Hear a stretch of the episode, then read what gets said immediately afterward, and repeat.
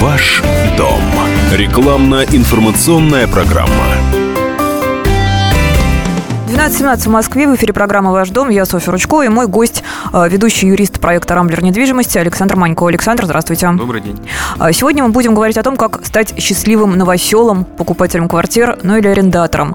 Потому что, я думаю, ни для кого не секрет, что бывает так, что радость от переезда в новую квартиру омрачается разными деталями, которые могут неожиданно всплыть уже постфактум. Это могут быть и кривые стены в новостройке, или вещи более глобальные, например, плохие документы на квартиру, из-за которых можно потерять и квартиру, и деньги. Такие истории, увы, тоже не редкость. Но начнем разговор мы с новостроек. 214-й федеральный закон, который был принят много лет назад, когда он вступил в силу, все новостройки стали продаваться и строиться согласно договорам долевого участия.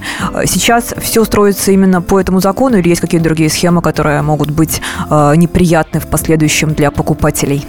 К сожалению, далеко не все объекты строятся по вышеуказанному 214 федеральному закону. Закон был принят в 2005 году с целью сделать рынок более прозрачным и защитить интересы дольщиков. Наиболее распространенные сейчас условия участия в строительстве – это, как уже сказано, путем долевого участия, заключения договора в соответствии с ФЗ-214, участие в ЖСК, приобретение в порядке заключения договоров купли-продажи будущей недвижимой вещи. Ну, это условно под это можно определить целую группу различных схем и такой вид, как заключение договоров уступки прав требований.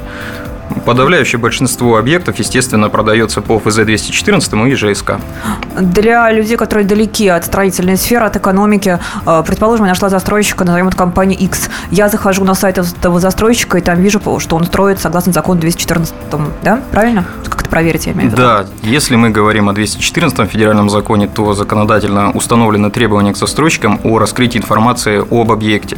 То есть это минимальное количество, такое как проектная декларация, разрешение на строительство и правоустанавливающие документы на землю. Проверить, что застройщик не врет. Я как могу? Есть какой-то реестр застройщиков, которым можно доверять?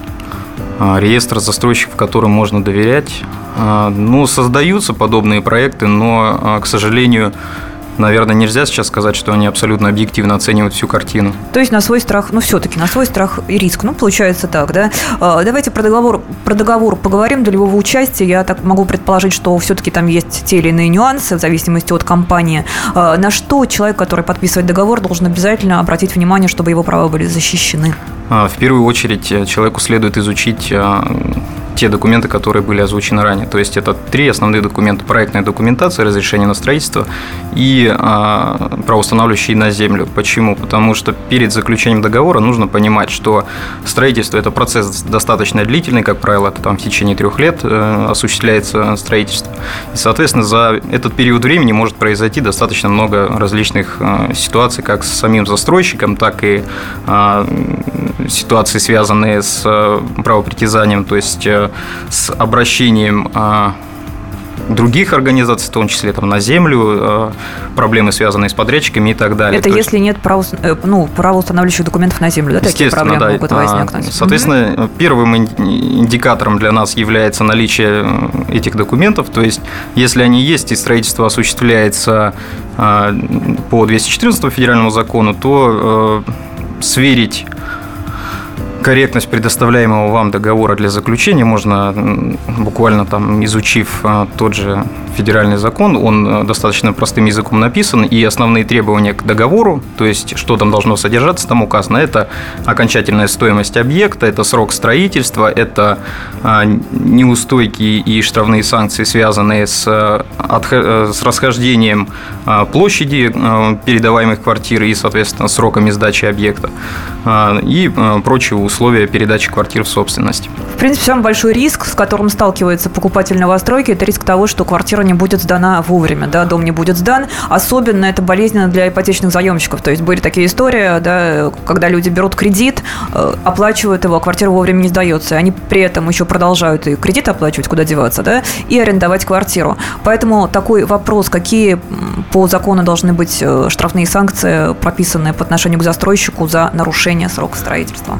Ну, как правило, учитывается ставка рефинансирования по курсу Центрального банка, но в любом случае эти сведения указаны в договоре, то есть, которые вам будут предлагаться для заключения. По вашей практике, ну, если не в ставке рефинансирования, думаю, не для всех слушателей, понятно, что это такое, ну, в цифрах, в деньгах, в рублях, то есть, вот, предположим, за месяц просрочки, сколько в среднем платит застройщик покупателю?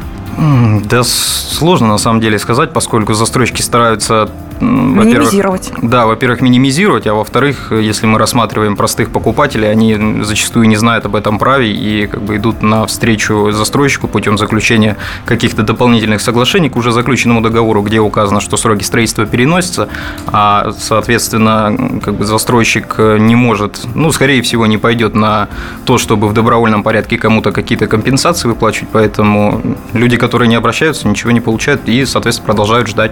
А если человек, который юридически подкован, он все равно это право свое должен через суд выбивать или просто обратиться с письмом к застройщику и получить деньги вот за просрочку? Тут два варианта. Либо вы, скажем так, выйдете на мировую с застройщиком и получите свою компенсацию либо в денежном выражении, либо в каком-то ином, либо же вам придется свое право отстаивать в суде. То есть в данном случае, даже если в договоре это прописано, все равно не факт, что застройщик так вот по доброй воле со своими деньгами расстанется, да? Но соглашения, достигнутые в договоре, не подразумевают мгновенного наступления последствий. То есть даже если кто-то нарушил свои обязательства по договору, он, скорее всего, будет отрицать этот факт, и вам в любом случае придется свою позицию отстаивать уже в дальнейшем в судах. Угу. Понятно. Про продажи еще хотела спросить. Часто, не часто, не знаю, сейчас вы мне расскажете, насколько это часто, застройщики сначала заключают договор продажи с агентами, с агентскими компаниями, а потом уже эти агентские компании продают новостройку людям, физикам, физлицам. Вот надо ли опасаться таких схем и насколько они законны, если договор заключается не напрямую со строительной компанией? Такие схемы достаточно распространены. Застройщики часто прибегают к услугам сторонних компаний. Часто это, в принципе, аффилированные лица. Ну, то есть компании, которые, скажем так, действуют заодно с застройщиками. И застройщик занимается непосредственно организационной деятельностью, связанной со строительством и решением прочих вопросов, претензий со стороны подрядчиков, генподрядчиков, а эти компании занимаются непосредственно продажами. То есть, если мы рассматриваем новостройки, то сразу надо для себя четко понимать, что новостройка – это объект, который находится в стадии строительства, строительство которого осуществляется в соответствии с законодательством, и этот объект еще не введен в эксплуатацию. То есть, на этих этапах, да, действительно, есть компании, которые занимаются реализацией объектов от застройщика. То есть, опасаться не надо? Но есть случаи, когда... И очень часто, когда строительство осуществляется по альтернативным схемам, допустим, не такие, как указаны в 214 федеральном законе или в ЖСК, то там существенные риски возникают, особенно когда реализацией этих объектов занимаются компании со стороны, то есть не имеющие отношения никакого к застройщику. Здесь вот как раз можно попасть на так называемые двойные продажи. А как проверить человека, который слово «аффилированный» тогда с трудом произнесет? В этом ничего страшного нет, да, не все мы грамотно подкованы, как в общем-то, известно. Как проверить, насколько эта компания-агент благонадежна вообще? Во-первых, если агентство вот это недвижимости, либо отдел продаж, компания занимается реализацией объектов от застройщиков, между ними должен быть заключен договор на реализацию конкретного объекта в конкретных объемах. Перед тем, как, естественно, заключать договор с таким агентством недвижимости, следует ознакомиться с этим договором. Это в первую очередь. Если же у нас занимается продажей компания параллельно с самим застройщиком, то тут уже следует более тщательно подходить к вопросу заключения договора непосредственно с этим агентством недвижимости. В общем, не стесняйтесь требовать документов, пока вам все не станет понятно, и помните, что все-таки компаний строительных не так много, но не так мало, и можно всегда выбрать что-то другое. Да, к сожалению, по документам застройщики далеко не часто, бывают ситуации, когда застройщики не раскрывают всю полную информацию о проекте. И в таких случаях приходится либо непосредственно приезжать на объект строительства, это не всегда практично, учитывая то, что человек может рассматривать различные районы, в том числе Москвы, и, соответственно, доставляет неудобства, невозможность изначально понять, какие объекты нам подходят, как покупателю, какие не подходят. Увы, сейчас мы о двойных продажах поговорим, но прежде я хотел задать вопрос. Если меня что-то перестало устраивать, застройщик не сдал, например, свой дом в срок, на что я рассчитывала, я могу забрать деньги, расторгнув договор с этой компанией? Если вы до этого не заключите какое-то дополнительное соглашение, которое будет пролонгировать срок действия вашего договора. То есть, да, фактически вы можете требовать расторжения договора ввиду того, что застройщики нарушают свои обязательства. Но, как правило, люди, покупающие объекты в новостройках, заинтересованы не в деньгах, а в квадратных метрах. Понятно. О двойных продажах, а также о покупке, о сложностях покупки квартир на вторичном рынке и аренде мы поговорим во второй части программы. Сейчас прервемся на короткую рекламу и выпуск новостей. Оставайтесь с нами.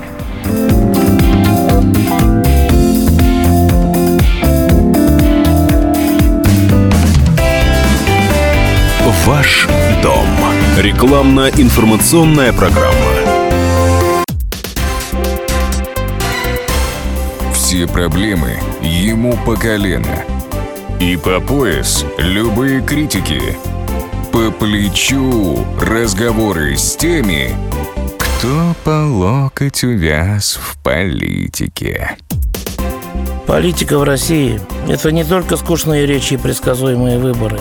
Политика в России – это еще и яркое шоу. Это и схватка не только идеологии платформ, но и характеров и личностей.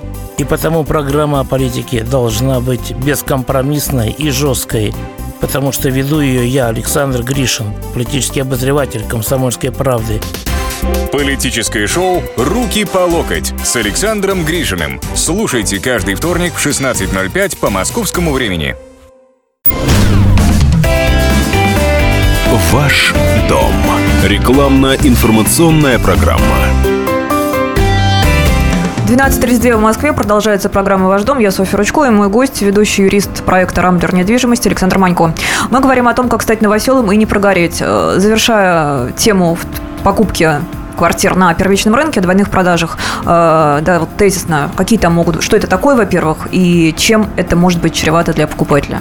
Если кратко, двойная продажа – это продажа объекта, который ранее был продан уже другому лицу. То есть это фактически заведомо уголовно наказуемое деяние.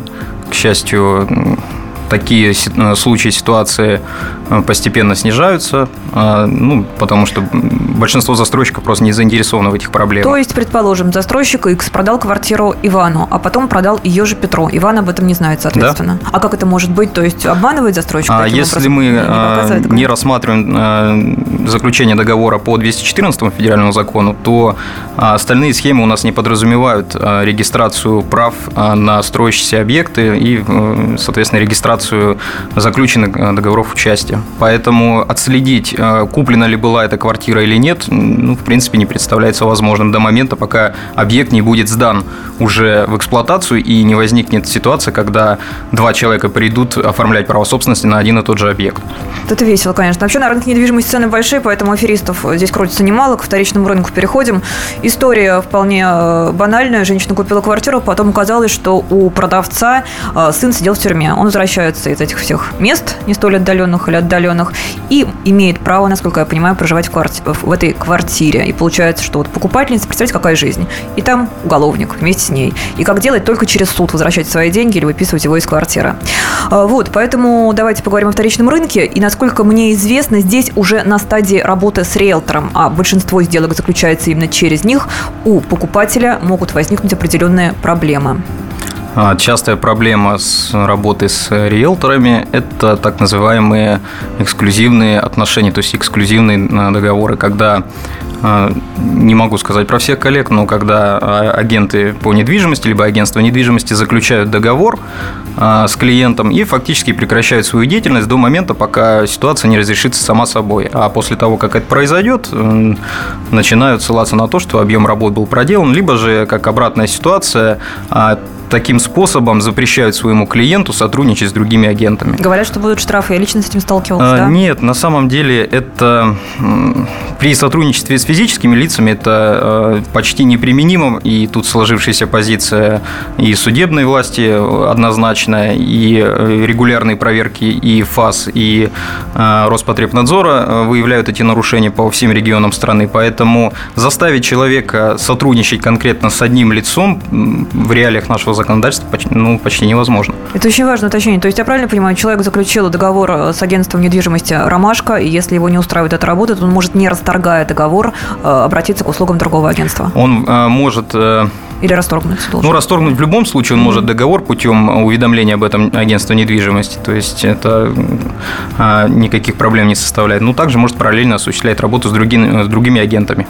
А вообще мне непонятно на самом деле. Вот смотрите, а зачем платить риэлторам? В Москве особенно эта цифра весьма ощутимая. Есть сайты агрегатора, да, вот, например, там ЦИАН и прочее, не будем сейчас никого рекламировать, и юристы. То есть я по этому сайту агрегатора выбираю квартиру, которая мне нравится, потом звоню хорошему специалисту, и он проверяет все документы на квартиру. Зачем такое звено, как риэлторы? Или они все-таки какую-то функцию выполняют необходимую для покупателя? Естественно, это достаточно важные участники процесса. Почему? Поскольку, к сожалению, сайты-агрегаторы пока не дошли до того состояния, когда готовы выдавать абсолютно прозрачную, абсолютно достоверную информацию об этих объектах. Зачастую это вообще рекламные объявления, которых не существует пустышки, в реале. Да? То есть пустышки. Нет такой квартиры. Вот. В том числе это связано непосредственно с самой деятельностью самих агентов, но тем не менее, когда человек обращается к специалисту рынка недвижимости и обрисовывает ему свой бюджет, свою проблему и так далее, специалист рынка недвижимости по запросам своего клиента может уже предметно подобрать ему подходящие районы, подходящий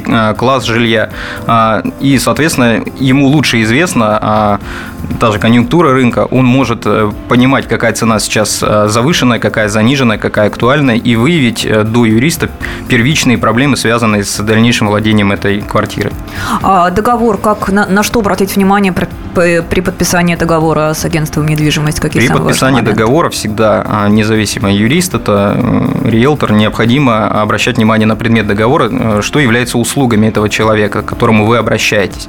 То есть, если эта услуга, связанная с поиском объекта недвижимости, то и вознаграждение должно выплачиваться непосредственно за поиск этой недвижимости, и четко должен быть прозрачно расписан порядок оплаты услуг. Чем более завуалирован порядок оплаты, то есть чем он более размыт в договоре, непонятно, чем занимается нанимаемое лицо, тем больше шанс столкнуться с тем, что, возможно, придется по договору переплатить в негативных последствиях. А смотрите, два вопроса. Во-первых, предоплата возможно? Вернее, имеет ли право риэлтор требовать предоплату? Ну, а почему бы нет? На практике... Ничего в этом такого нет. Да, на практике это часто не используется, но, тем не менее, человек, который ценит свое время и считает, что его услуги должны достойно оплачиваться, вполне может требовать предоплату в разумных пределах по договору для того, чтобы качественно выполнять свою работу.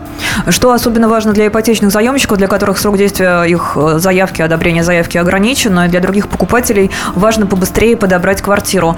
Сроки, которые закладываются, даются риэлтору на подбор недвижимости, могут быть оговорены каким-то образом? Да, естественно, срок в договоре может быть установлен, но сразу хочу сказать, что перед тем, как начинать процесс покупки объекта недвижимости, необходимо человеку понимать, что будет выступать его источником финансирования этой покупки. То есть это будет ипотечный средства, это будут собственные накопления, либо же это будут деньги, полученные от продажи собственной квартиры плюс доплата. В зависимости от этого специалист уже может более качественно и быстро решить вопрос, поставленный перед ним его клиентом. Средние сроки подбора квартиры в Москве вот по вашей практике на вторичном рынке сколько составляют? Это, наверное, от 3 до 6 месяцев. Ну, в принципе, наверное, так и есть, а в регионах, наверное, чуть побольше, да, там рынок уже. В регионах тяжело судить, почему? Потому что все-таки я больше на московском рынке специализируюсь. Хорошо. Тогда вернем к тому, что вам ближе. Я правильно понимаю, что никто, ни риэлтор, ни юрист, ни нотариус не несут ответственность за то, с какими проблемами может столкнуться покупатель квартиры в дальнейшем. То есть я купила квартиру, а там оказалось, вот как я рассказывал, да, уголовник прописан, его не выписали. И мне не к кому обратиться, я беззащитна остаюсь и могу идти только в суд своими ногами, без привлечения прежних специалистов. Но часто клиенты начинают обращаться с вопросом о том, а если у меня возникнут проблемы с квартирой, вы мне вернете деньги за эту квартиру? Естественно, никто в здравом уме не будет гарантировать такой исход дела. Почему? Потому что все-таки специалисты, участвующие в этом процессе, несут ответственность перед своими клиентами только по тем денежным средствам, которые клиент им платит за их услугу. То есть, если, допустим, моя услуга стоит 100 тысяч, и я впоследствии выяснится, что я некачественно ее оказал, то клиент на полном праве может требовать возврат этих денежных средств. А нужно ли насторожиться, если квартира продается в отсутствии собственника? Например, там говорят, что он живет за границей, а вот, пожалуйста, мы продаем квартиру этого лица. Да, в таких ситуациях лучше не пытаться решить проблему самостоятельно, а уже привлекать в том числе лучше юристов. Почему? Потому что проблема покупки и продажи недвижимости по доверенности достаточно распространенная. Будьте внимательны при выборе недвижимости, не рискуйте своими деньгами. Наша программа заканчивается. В заключение, Александра, если можно, вот буквально один совет покупателям квартир. Не заключайте договоры, в которых существенно занижена стоимость объектов, проверяйте наличие обременений на объекты, изучайте в первую очередь документы перед заключением любых договоров. И историю сделки. Я прощаюсь со всеми. Всем спасибо, хорошего дня.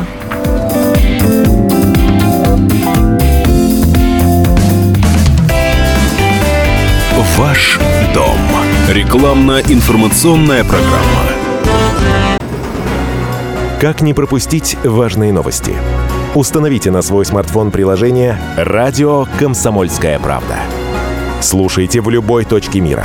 Актуальные новости, интервью, профессиональные комментарии. Удобное приложение для важной информации. Доступны версии для iOS и Android. «Радио Комсомольская правда». В вашем мобильном.